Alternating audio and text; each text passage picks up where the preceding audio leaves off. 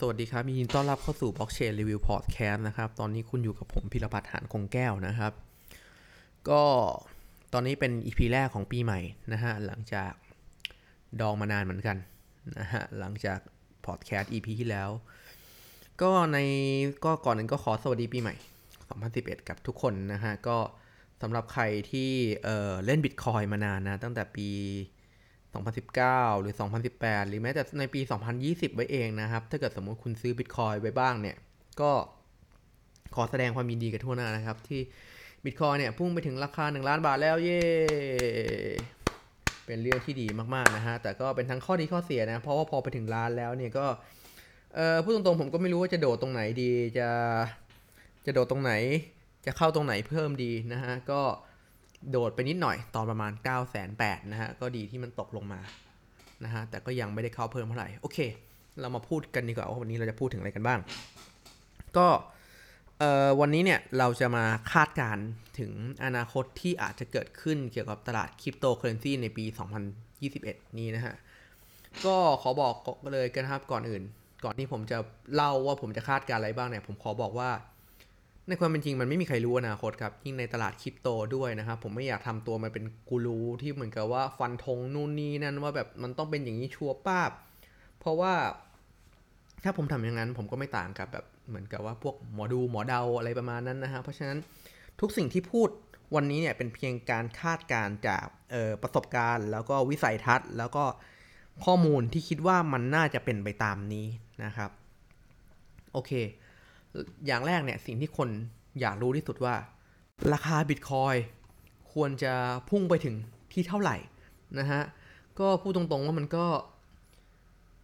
เกินการเกินการคาดการของผมมากนะฮะ เพราะว่าจริงๆเนี่ยผมคิดว่าบิตคอยเนี่ยมันจะไปหยุดที่ราคาประมาณ 8 0 0แสนนะฮะ แล้วจะย่อซะหน่อยกลับกลายเป็นว่ามันทะลุความคาดหมายของผมนะครับ ทะลุไป 9 0 0แสนหนึ่งล้านล้านนิดๆนะฮะก็บอกได้เลยว่าตอนนั้นก็แบบไม่รู้จะทำอะไรดีนะฮะไม่รู้จะทำอะไรเกี่ยวกับตลาด เพราะว่าตลาดมัน over expect เรามากเราก็เลยอะโอเค ปิดคอมไม่ดูจอไม่ดูกราฟนะครับ ไม่เทรดไม่ทำอะไรเลยนะฮะก็ตอนนั้น ทีนี้ถ้าเกิดเราจะพูดถึงราคาบิตคอยเนี่ยมันก็จะมีปัจจัยหลายประเด็นที่เราจะเอามาใช้ในการทำนายราคาบิตคอยหรือคาดการณ์ว่ามันควรจะเป็นเท่าไหร่นะฮะ ก่อนอื่นเลยถ้าเกิดสมมุติว่าใครตามเพจผมหรือว่าเคยฟังพอดแคสต์เรื่องเออการ halving ของ Bitcoin แล้วนะฮะ ซึ่งทำให้มีคนถามว่าทำไมพอ Bitcoin halving แล้วไม่เห็นราคาเพิ่มขึ้นเลยนะฮะ ก็ผมจะบอกไปแล้วว่าจริง ๆ ทุก ๆ การ halving ของ Bitcoin เนี่ย มันไม่ได้ส่งผลทันทีนะฮะและจริง ๆ ในเชิงเศรษฐศาสตร์มันก็ไม่ควรจะส่งผลทันทีด้วยนะฮะที่ผ่านมาก็ไม่เคยมีครั้งไหนเลยที่ส่งผลทันที มันจะส่งผลเมื่อเวลาผ่านไปประมาณแบบเกือบๆหนึ่งปีนะฮะ ก็ปัจจุบันที่เราเห็นเนี่ย มันก็เรียกได้ว่าส่งผลพอดีเลยนะครับ คือการฮาวิ่งของ Bitcoin เนี่ย มันจะทำให้อัตราการเกิดของ Bitcoin เนี่ยลดลงนะฮะ แล้วเมื่อเทียบสัดส่วนการเฟอ้อของ Bitcoin เนี่ย มันก็จะลดลงอย่างมาก คือคุณต้องคิดก่อนว่าสมมติถ้าเกิด Bitcoin เนี่ย มันผลิตออกมาด้วยอัตราคงที่เรื่อยๆเนี่ย เพราะฉะนั้นคือในระยะยาวเนี่ย ปอร์เซ็นต์การเฟอ้อมันจะน้อยลงเรื่อยๆอยู่แล้วนะฮะเพราะว่าสมมติคิดคิดดูถ้าเกิดสมมติตอนนี้ของมีอยู่พันหนึ่งแล้วทุกปี มันผลิตออกมาได้สักสิบซึ่งเป็นหนึ่งเปอร์เซ็นต์พอปีถัดไปมันจะเป็นสิบส่วนหนึ่งพันสิบมันก็จะน้อยลงเรื่อยๆใช่ไหมครับแต่บิตคอยเนี่ยมันยิ่งกว่านั้นมันมีการ halving supply ลดลงครึ่งหนึ่งเหลืออยู่ที่ 6.25 นะครับทำให้ stock to flow ratio ของมันเนี่ยเออค่อนข้างจะต่ำ มาก ๆ นะครับ คือถ้าเกิดสมมุติเคยใครเคยอ่านงานของ Plan B เนี่ยเขาจะวิเคราะห์ว่าเออบิตคอยเนี่ย ควรจะมีมูลค่าประมาณ 5.5 k ดอลลาร์ หรือประมาณ 55,000 ดอลลาร์ในปี 2020 นะครับ ก็ไม่ได้เป็นตามนั้นนะฮะ มันก็ไม่ได้เป็นตามที่ Plan B ว่า แต่ว่าถ้าเกิดเราเทียบกันว่า ตอนนี้มันผ่านระยะเวลาผ่านมาจากที่เขาทำนายประมาณ 6 เดือน นะฮะเพราว่าแผ่น B เนี่ย ถ้าเกิดตามโมเดลอะ คือมันจะต้องเป็น5จุด5,500 ดอลลาร์ เมื่อตอนที่การ halving พอดีนะฮะ ถ้าเกิดสมมติเรามองว่า delay มันประมาณปีหนึ่งตอนนี้โมเดลนี้มันก็น่าสนใจมากว่าราคาบิตคอยก็อาจจะไปขึ้นขึ้นไปถึง 55,000 ดอลลาร์จริงๆก็ได้ ถ้าเกิดคิดเป็นเงินไทยก็น่าจะประมาณล้านห้าล้านห้าล้านหกประมาณนั้นนะครับทีนี้ เออด้วยการที่มันเป็นการ halving อย่างเงี้ยหลังจากตอนนั้นผมก็เลยลองไปเทียบบัญญัติไตรยางศ์ของการ halving ทุกครั้งดู คือการ halving ของ Bitcoin ในตอนที่ Bitcoin เอ่อ halving ก่อนหน้านี้ก็จะเป็นนับเป็นปี 2016 นะฮะ หลังจากปี 2016 เนี่ย หลังจากการ halving เนี่ย Bitcoin ก็ไต่ระดับขึ้นมาจาก 20,000 แล้วก็ไป peak ที่ 600,000 เออคือมันคือประมาณ 30 เท่าได้ แต่ในความเป็นจริงคราวนี้เนี่ย ผมคิดว่ามันจะไม่ได้มีผล 30 เท่าขนาดนั้น ผมก็ตอนนั้นผมก็เลยคำนวณแล้วก็ตีเลขไว้คร่าวๆว่า Bitcoin น่าจะทำ all high all time high ในรอบนี้อยู่ที่ประมาณ 30 k ถึง 60 k นั่นก็คือประมาณ 30,000ถึง60,000 ดอลลาร์เอ่อพวกนี้คือผมก็เดาว่ามันก็น่าจะประมาณถึงล้านถึงล้าน8แสน ก็ปรากฏว่ายังไม่ทันจะถึงปี 2021 เลยนะฮะ ในปี 2020 มันก็ ทะลุล้านไปเรียบร้อยแล้วนะ ผมก็เลยเดาไม่ถูกว่ามันจะเป็นยังไงต่อนะครับ แต่ถ้าให้เดาตอนนี้ก็คิดว่า 50,000 ก็เป็นไปได้นะครับ คือบางคนเนี่ยมีเขาคาดการณ์ไว้เลยว่าอาจจะเป็นแบบเออแสนดอลลาร์ซึ่งอาจจะคือ 3 ล้านบาทนะครับ ผมก็ไม่รู้ว่าเป็นจริงไหม แต่ว่าผมก็ยังคงสะสมบิตคอยต่อไปนะครับ ทีนี้เรามาดูปัจจัยอื่นที่น่าสนใจกันบ้างนะครับ ที่ผ่านมาในปีนี้ซึ่งจะมีการส่งผล ให้บิตคอยเนี่ยน่าจะเติบโตต่อไปได้นอนาคต คือการที่บริษัทเอกชนเริ่มเลือกบิตคอยมาใช้เป็น reserve ของบริษัทนะครับ ไม่ใช่ไม่ว่าจะเป็นบริษัท Square บริษัท MicroStrategy นะครับ แล้วก็ยังมีบริษัทอื่น ๆ อีกที่เริ่มสนใจในคริปโตเคอเรนซีมากมายนะครับ ล่าสุด PayPal ก็ประกาศ ว่าทำให้คุณสามารถซื้อขายคริปโตเคอเรนซีได้ด้วย PayPal นะครับ โดยทั้งหมดทั้งมวลเนี่ยบริษัทที่มีการเปิดเผยตัวเลขออกมาแล้วเนี่ยทั้งหมดแล้วเนี่ยบริษัทเอกชนทั้งหมด ถือบิตคอยประมาณ 5%ของปริมาณบิตคอยทั้งหมดนะครับ ซึ่งก็จะคิดอยู่ที่ประมาณ 1.1 ล้านประมาณล้าน1แสน BTC หน่อยๆนะครับซึ่งไอการเข้ามาซื้อของการบริษัทเอกชนเนี่ยมันแปลว่ารายใหญ่ เริ่มเข้ามาละทีนี้เนี่ยผมจะขอย้อนไปที่หนังสือ Bitcoin Standard นะครับ หนังสือ Bitcoin Standard เนี่ยเป็นหนังสือที่เขียนโดย Saifedeanเอ่อผมไม่แน่ใจว่าเขาชื่ออะไร Saifedean นะครับนามสกุลไม่ค่อยแน่ใจเท่าไหร่ เขาได้กล่าวไว้ว่า ด้วยความที่ Bitcoin เนี่ยมันไม่เป็นเอกเทศต่อต่อประเทศใดเลย ด้วยความที่มันเป็นอิสระ และมีการกระจายตัวที่ดี เพราะฉะนั้นคือในระยะยาวมันจะเติบโตไปเรื่อยๆไปเรื่อยๆไปเรื่อยๆด้วยการกระจายตัวของมัน และไปถึงจุดจุดหนึ่งเมื่อบิตคอยเนี่ยมันเตะตานักลงทุนเมื่อไหร่ เมื่อนั้นเนี่ยมันจะเริ่มเกิดการค่อยๆสะสมบิตคอยเกิดเป็น store of value และเขาบอกว่ากระบวนการนี้มันจะต่อต่อไปเรื่อยซึ่งเขาบอกว่าสักวันหนึ่งอะมันจะมีสถาบันการเงินหรือธนาคารกลางของประเทศใดประเทศหนึ่ง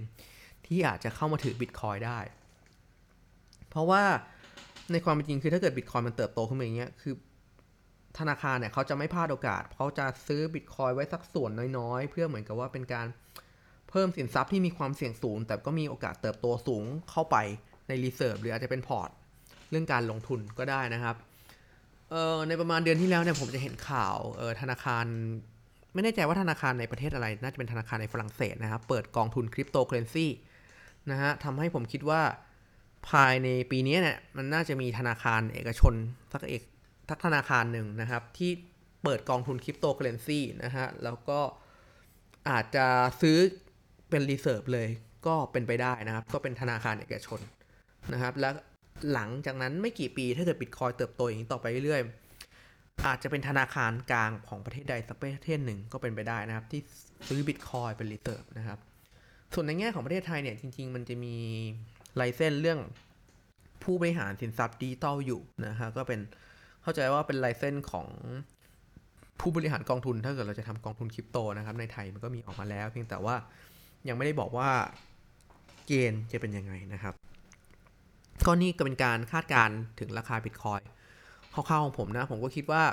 มันคงไปต่อนะครับ แล้วก็น่าจะเป็นปีที่ดีสำหรับมันนะฮะส่วน correction ของบิตคอยน์นี่จะมาเมื่อไหร่ผมก็ไม่รู้เหมือนกันนะฮะอย่างที่สองคือ stable coin นะครับ เอ่อสำหรับคนที่ รู้จักแค่บิตคอยน์เนี่ยแล้วก็ยังไม่รู้จัก stable coin เนี่ยขออธิบายนิดนึงว่ามันก็เป็นคริปโตเคอเรนซีสกุลหนึ่งนะครับ ที่มันจะหาท่าหรือวิธีทางใดก็ตามที่ทำให้มันมีมูลค่าเท่ากับเงินดอลลาร์นะครับ คือถ้าเกิดเรามองในแง่ของเรื่องการโอนเงินเนี่ย stable coin เนี่ยมีประโยชน์กว่า Bitcoin มากๆนะครับ เพราะว่ามันเข้าใจได้ง่าย พื้นฐานของมันมันคือการที่เราสามารถเก็บสินทรัพย์ในรูปแบบคริปโตเคอเรนซีได้นะครับ แล้วก็มันสามารถโอนได้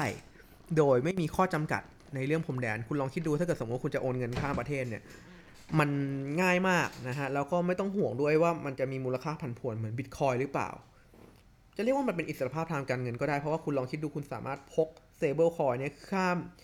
ข้ามประเทศไปคุณอาจจะพก 1,000 ล้านร้อยล้านแล้วโอนให้กับคนที่รับ stable coin อีกประเทศหนึ่งมันก็เป็นไปได้นะฮะจริงๆ เท่าที่ผมอยู่ในวงการคริปโตเนี่ยจริง ๆ การซื้อขาย ในลักษณะของ OTC over the counter เนี่ยส่วนใหญ่เขาจะซื้อขายเป็น stable coin กันทั้งนั้นนะครับ ทีนี้เรามาดูของตลาด stable coin บ้าง ตลาด stable coin เนี่ยมีมูลค่าการตลาดอยู่ที่ประมาณเอ่อสามหมื่นล้านดอลลาร์สหรัฐนะฮะแต่มันกลายเป็นว่ามูลค่าแล้วก็ปริมาณการซื้อขายของ stable coin เนี่ยสูงมาก มันสูงถึงประมาณ 2-3 เท่าของมูลค่าของตัวมันพูดง่ายๆคือก็ประมาณ 60,000 ถึง 90,000 ล้านดอลลาร์ต่อวัตต์นะฮะ พูดง่ายคือ stable coin หนึ่งหน่วยเนี่ยในวันหนึ่งเนี่ยมันจะถูกใช้ประมาณ 2 หรือ 3 ครั้งเลยทีเดียวหรือจริง ๆ อาจจะมากกว่านั้นด้วยซ้ำมันมีสภาพคล่องที่หมุนเวียนมากๆนะครับ ทีนี้เมื่อเราไปเทียบกับมูลค่าตลาดรวมของคริปโตเคอเรนซีเนี่ยมันจะอยู่ที่ประมาณเออเจ็ดแสนล้านนะฮะพูดง่ายคือมันมีมูลค่าเนี่ยไม่ถึงหนึ่งในสิบมันจะกินส่วนแบ่งการตลาดอยู่ที่ประมาณห้าเปอร์เซ็นเลยด้วยซ้ำซึ่งผมคิดว่า ห้าเปอร์เซ็นเนี่ยมันน้อยเกินไปสำหรับ stable coin stable coin มันค่อนข้างมี potential มันควรจะไปอยู่ที่ราวๆสิบเปอร์เซ็นของตลาดนี้ได้ เพราะฉะนั้นผมคิดว่าในอนาคตเนี่ยปี 2021เนี่ยการเติบโตของ stable coin มันจะต้องมีการเติบโตที่มากขึ้นในทางใดทางหนึ่งนะครับ ทีนี้ปัจจุบันเนี่ย stable coin เนี่ยมันมีข้อเสียอยู่อย่างหนึ่งคือเอ่อเหรียญ Tether นะครับเหรียญ Tether ที่เป็น stable coin ที่มีปริมาณการซื้อขายสูงสุดในโลกคริปโตเนี่ย กินส่วนแบ่งการตลาดอยู่ที่ประมาณ 70%นะฮะ เออมันจะมีดราม่าเกี่ยวกับ Tether บ่อยๆ ว่าเหมือนก็เขามีเงินที่สำรองจริง ๆ อยู่หรือเปล่านะครับ นั่นทำให้ยิ่งไม่ว่า Tether ยิ่งเติบโต ยิ่งเขาเสกดอลลาร์มามากขึ้นเรื่อย ๆ เขาจะถูกจับตามองจากพวกเออหน่วยงานกำกับและประเทศต่างๆ และผมคิดว่า ถ้าเขายัง กินส่วนแบ่งการตลาดที่มากขนาดเนี้ยสุดท้ายเขาอาจจะเล่นโดนเล่นเข้าสักวันหนึ่งนะฮะนั่นทำให้เออเหรียญ stable coin ทางเลือกนะฮะถูกสร้างขึ้นมา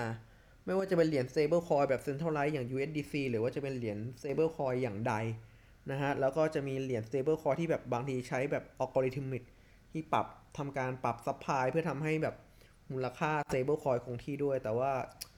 เออมันยังได้ไม่ได้รับความนิยมมากเท่าไหร่นะครับ คือตรงจุดจุดนี้เราจะเห็นว่าด้วยความเสี่ยงของ Tether ที่มากขนาดนี้ตลาดที่เติบโตขนาดนี้และตลาดที่ยังไปต่อได้คือมันมีช่องว่างให้กับคนที่จะทำ stable coin เข้ามาฉักฉวย โอกาสและผลประโยชน์ทางธุรกิจนะครับ ทีนี้ผมคิดว่าการแข่งขันของ stable coin เนี่ยมันเป็นสิ่งที่ค่อนข้างจำเป็นมาก เพราะว่าคือ stable coin เนี่ยมันจะถูกเพ่งเล็ง แน่นอนไม่ว่าทางใดทางหนึ่งนะครับ เพราะฉะนั้นถ้าเกิดสมมติมันมีตัวกลางมันมีแค่แบบเจ้าเดียวที่ทำมันจะถูกเพ่งเล็งง่ายและถูกทำลายด้วยง่ายด้วยซ้ำแต่ถ้าเกิดสมมติมันมีคนทักแบบสักสิบเจ้าร้อยเจ้าขึ้นมาเนี่ยคราวนี้เนี่ยมันจะเป็นเรื่องที่ยากแล้วมันจะเป็นเรื่องที่เหมือนกับว่าหน่วยงานกำกับเนี่ยจะต้องแบบยอมรับและปรับตัวตามแล้วตามแล้วก็เข้าใจว่าเหมือนกับนี่เป็นสิ่งนวัตกรรมขั้นต่อไปที่แบบว่า ไม่สามารถแบบแบนได้นะครับ เอ่อซึ่งในวันที่ผมล่าสุดพูดอยู่ล่าสุดเนี่ยไม่กี่วันก่อนมันก็มีข่าวว่าธนาคารกลางอนุญาตให้ใช้ stable coin ในการชำระเงินระหว่างประเทศแล้วนะครับก็เป็นเรื่องที่น่าสนใจดีนะครับโอเค ต่อไปเรามาพูดที่ DeFi และ Ethereum นะครับ เป็นเรื่องที่ไม่พูดไม่ได้เลยนะฮะ เพราะว่าปัจจุบันตลาด DeFi เติบโตอย่างน่าตกใจนะฮะ ก็อยู่ที่ประมาณ 15,000 ล้านดอลลาร์ แล้วก็การลงทุนใน DeFi ก็เป็นกองการลงทุนที่ค่อนข้างน่าสนใจ เพราะว่ามันให้ผลตอบแทนที่ ดีกว่าดอกเบี้ยธนาคารมากนะฮะแล้วก็มีความปลอดภัยในด้วย Smart Contract นะฮะพูดง่ายๆคือถ้าเกิดสมมติใครรู้จัก DeFi เนี่ยคุณอาจจะไม่หันกลับไปสนใจดอกเบี้ยธนาคารอีกเลย ก็ได้นะครับ ถ้าเข้าใจมันแต่ว่ามันก็ไม่ได้ง่ายเสมอไปนะฮะเออแต่ผมก็ไม่เข้าใจค่อยเข้าใจนะว่า เนื่องจากผมเล่น DeFi เนี่ยคือคนสายเทรดส่วนใหญ่จะคนไม่ค่อยชอบ d e f าหรือว่าไม่ค่อยเข้าใจ d e f าเท่าไหร่นะครับทั้งทั้งที่มันเป็นวิธีการลงทุนอีกแบบหนึ่งที่ ผมว่ามัน เซฟกับคนทั่วไป และนักคนที่คิดอยากจะมาลงทุนจริง ๆ มากเลยนะครับเพราะปัจจัยเสี่ยงน้อยกว่า ถึงแม้กำไรจะได้น้อยกว่า แต่ก็กำไรมันค่อนข้างสม่ำเสมอนะครับ อย่าง stable coin เนี่ย อย่างสมมุติว่าถ้าเกิดเราฝากใน Uniswap นะครับ ก็จะได้ผลตอบแทนประมาณ 7-20%ต่อปีสบายๆเลย ซึ่งตัวเลข 7-20%ต่อปีเนี้มันเป็นตัวเลขที่มากครับ นั่นหมายความว่าการเติบโตของ d e f าเนี่ยมันควรจะเติบโตต่อไปได้จนดอกคือดอกเบี้ยผมมองว่าดอกเบี้ยมันควรจะน้อยกว่านี้คือการสะท้อนที่มันดอกเบี้ยมันสูงขนาดนี้แปลว่าตลาดมันยังเติบโตไม่เต็มที่นะครับ ส่วนสำคัญของ d e f าเนี่ยที่ตอนนี้มันมีแล้วบ้างคือ มูลค่าของเหรียญในเชนอื่น ๆ อย่าง Bitcoin เนี่ยจะโยกมาที่ d e f ามากเท่าไหร่นะซึ่งก็มันก็มีโครงการอย่าง WBTC LEN BTC SBTC บ้าง แต่ว่ามูลค่าที่โยกมามันก็ไม่ได้เยอะเท่าไหร่ นะฮะแต่ถ้าเกิดสมมติมันโยกมาได้จริงๆเนี่ยรับรอง d e f าโตกว่านี้เยอะมากเลยนะครับโอเคแต่อีกหนึ่งในสิ่งที่เป็นส่วนที่เออผมมองว่ามันจะเป็นทั้งข้อดีแล้วก็ข้อเสียเหมือนกัน คือปัญหาเรื่องคอขวดของอีเทเรียมเหมือนกันนะฮะคือทุกวันนี้ d e f าส่วนใหญ่มูลค่าวิ่งอยู่บนอีเทเรียมซึ่งในช่วงที่บางทีมีคนอยากลงทุน d e f าเยอะมันก็จะทำให้แก๊สของอีเทเรียมเนี่ยพุ่งไปประมาณ 10 เท่า เคยเจอบางที 20 เท่าเลยด้วยซ้ำนะครับ มันทำให้เออคนที่มีเงินน้อยหรือว่านักลงทุนรายย่อยที่คิดอยากจะเข้ามาเล่น d e f าเนี่ยไม่สามารถทำได้ การปลดล็อกจุดจุดนี้จะทำให้ d e f าเติบโตแน่นอน ถ้าเกิดสมมุติอีเทเรียมปลดล็อกคอขวดได้นะครับ แต่ถ้าเกิดเรามองข้อดีอย่างหนึ่งคือ ข้อขวดของอีเทเรียมเนี่ยมันก็เป็นสิ่งที่จะทำให้เหมือนกับว่าวงจรการหมุนเงินใน d e f าเนี่ยช้าลง แล้วถ้าเกิดเรามองในแง่ดีในจุดนั้นก็คือมันฟองสบู่ก็จะเกิด ยากขึ้นเหมือนกันนะครับ ทีนี้ปัญหาคือเรื่องความเป็นไปได้ที่อีเทเรียมจะเร็วขึ้นเนี่ยมัน ผมมองว่ามันใช้เวลาน่าจะนานมาก ก่อนอื่นคือถ้าเกิดเราพูดถึงอีเทเรียม 2.0 เนี่ย ผมมั่นใจรับรองได้เลยว่าปีนี้ไม่มีทางเสร็จนะฮะอาจจะกินระยะเวลาขั้นต่ำน่าจะ 2 ปีด้วยซ้ำนะ ยิ่งถ้าเกิดเราดูประวัติที่ผ่านๆมาของอีเทเรียมที่เเลื่อนบ่อยเหลือเกินนะฮะ ทีนี้ด้วยความที่ Ethereum เนี่ย 2.0 เนี่ยมันไม่น่าจะเร็วขึ้นได้ในปีนี้แน่นอน คนก็จะหันไปหา layer 2คือ layer 2เนี่ยมันเป็น solution ที่พัฒนากันมานานแล้วครับ แล้วก็มีหลายคนทำแต่ว่ายังไม่มี เอ่อ เรียกว่า success case มี แต่ว่าการนำไปใช้เนี่ยมันยังไม่ได้เห็นชัดเจนขนาดนั้น คือจนกว่าจะมีแพลตฟอร์ม DeFi ใหญ่ ๆ ที่เหมือนกับว่าประกาศการใช้งาน layer 2ขึ้นมาจริง ๆ เนี่ย คือ layer 2มันก็ต้องรอ adoption อยู่ดีครับ แต่ว่า จริง ๆ มันก็อาจจะเกิดขึ้นเมื่อไหร่ก็ได้ เมื่อความต้องการมันมีจริง ๆ นะครับ แต่ผมก็มองว่า อืม โอกาสมันก็มีทั้งมีไม่มี คือมีแหละ แต่ว่าไม่รู้ว่าเร็วหรือช้านะ เพราะว่าขนาด Lightning Network ของ Bitcoin ยังใช้เวลานานมาก คือคุณต้องเข้าใจก่อนว่าการทำ layer 2เนี่ยมันก็ไม่ต่างอะไรกับการที่คุณฝากเงินเข้าไปใน contract contract ตัวหนึ่งนะฮะ เพราะฉะนั้นเลเยอร์2จะมีประโยชน์สูงสุดก็ต่อเมื่อมีคนฝากเงินเข้าไปใน contract ตัวนั้นมาก ๆ นะครับ ในแง่ของเหรียญ governance token ของ DeFi เองเนี่ย ที่ผมเคยเล่าไปแล้วในบทความของจาก ICO สู่ DeFi นะครับ จริงๆ ก็ต้องยอมรับว่า ไอเหรียญ governance token เนี่ย มันมีความฟุ้งเฟ้ออยู่พอสมควรมันเป็นการสร้างมูลค่าซ้อนนะครับ เหมือนการสร้างหุ้นจากธุรกิจ คือถ้าเกิดอธิบายง่ายๆเนี่ยคุณลองคิดภาพธุรกิจธุรกิจเนี่ยมีเงินหมุนมีมูลค่าที่แท้จริงมีหมุนอยู่มีเงินหมุนเข้าหมุนออกแล้วเขาก็สร้างขึ้นมาเป็นหุ้นเป็นหน่วยของธุรกิจให้แบบว่าไปเทรดกันเป็นมูลค่า 2 ชั้นขึ้นมา ซึ่ง DeFi ก็ใช้ในลักษณะนี้ครับ แต่ว่าใช้เป็นลักษณะของเหรียญ governance token นะครับ เพราะฉะนั้นผมคิดว่าไอ้มูลค่าลอยตรงนี้เนี่ยมันก็มีความฟุ้งเฟ้ออยู่บ้าง มันจะเติบโตได้เนี่ยก็ขึ้นอยู่กับว่าโครงการ DeFi ที่ออกมาใหม่ๆอะมันจะซื้อใจคนนักลงทุนได้หรือเปล่า มันจะมีความแปลกใหม่ไหมหรือว่ามันจะแค่ออกมาซ้ำๆนะฮะ แล้วมันจะมีการใช้งานเยอะแค่ไหน เพราะถ้าเกิดสมมติเป็นโครงการ DeFi อะไรก็ตามที่ไม่มีการใช้งานเนี่ย นักลงทุนไม่ซื้อครับ นักลงทุนไม่ซื้อ เพราะว่าเขามีทุกคนมีประสบการณ์จาก ICO ที่ล้มตายในปี 2017 แล้วก็ปี 2018 แล้วว่าถ้าเกิดโครงการยังใช้งานจริงไม่ได้เนี่ยสุดท้ายมันก็จะตายไปอยู่ดีนะครับ คนก็ได้รับบทเรียนตรงนี้นะครับ โอเค เราไปพูดถึงในเรื่องต่อไปดีกว่า เราไปพูดถึงเรื่องของ security token หรือการนำหลักทรัพย์มาทำเป็นโทเค็นการนำหลักทรัพย์มาทำเป็นโทเค็นเนี่ยเป็นเป็นอะไรที่เอ่อว้าวมากนะครับ เพราะว่าถ้าเกิดลองคิดดูถ้าเกิดสมมติคุณสามารถเทรดหุ้นที่ดิน ข้ามโลกได้ลงทุนได้อย่างอิสระแล้วสามารถแบ่งหน่วยที่ดินได้ คุณลองคิดดูสมมติคุณมีที่ดินอยู่หนึ่งแปลง คุณสามารถแบ่ง